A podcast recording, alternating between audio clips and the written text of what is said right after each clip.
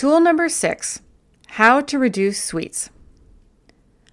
While I've technically heard of people that don't like sweets, the concept feels a little foreign to me. For the rest of us mortals trying to eat less sugar, here are some strategies and tactics to explore. Strategies.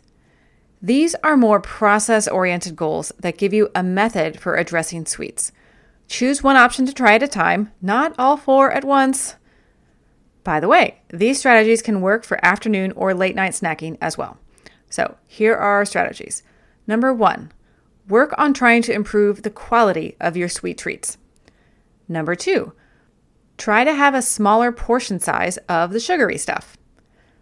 Number three, plan for a sugar treat at a specific time of day so you're more present with it.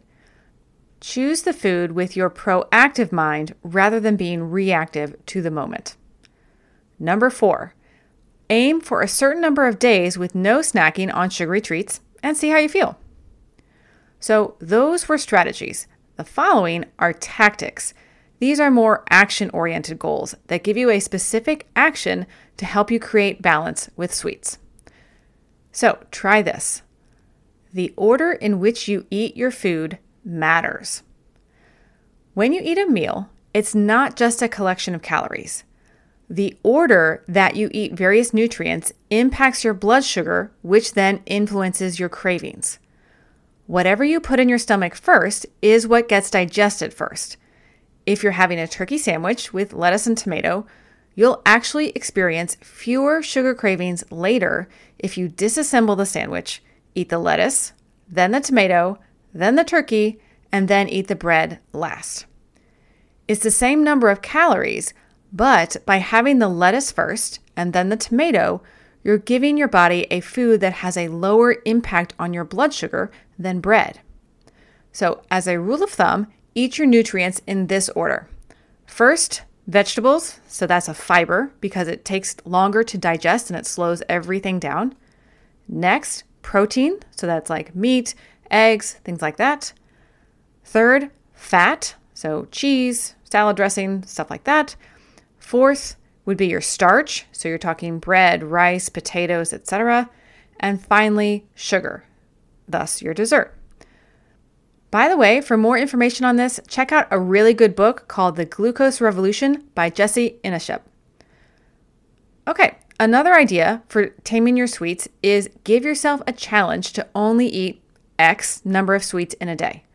Try and reduce that number over time. Another idea is to have a glass of water before allowing yourself a treat.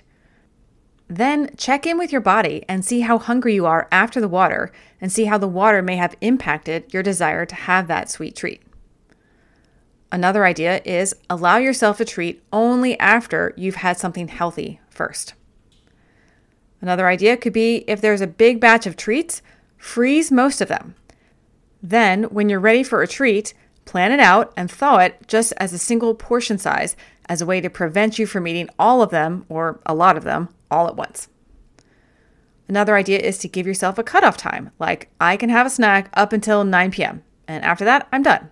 Or maybe I will not eat in bed. So if I still want a snack after I've gotten in bed, I've got to get out of bed and go eat it in the kitchen. An additional idea could be try having a moderate amount of the sweet, and if you still want more, Give yourself a wait time, like 10 minutes, after which you'll check in with yourself and see if you still want it after that amount of time has passed. Another idea could be make an agreement with yourself that you're allowed to have more of the sweet snack that you want, but only after you journal all of the thoughts and feelings in your head that might be increasing your cravings. By the way, this strategy can be really powerful. You can try allowing the craving by leaning into the feeling and welcoming it, but not acting on it. Just let it be there. It's allowed to be there just like any other feeling.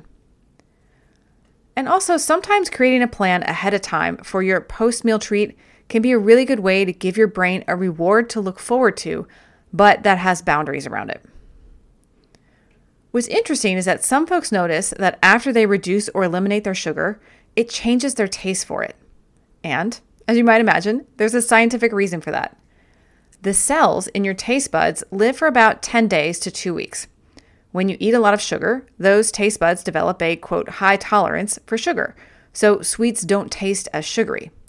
When you go off of sugar for a little while, those high tolerance taste buds die off, and the new ones that replace them don't have the same high tolerance because they've not been introduced to quite as much sugar. So, over time, your taste for sugar changes. Just a little nerdy science there for you.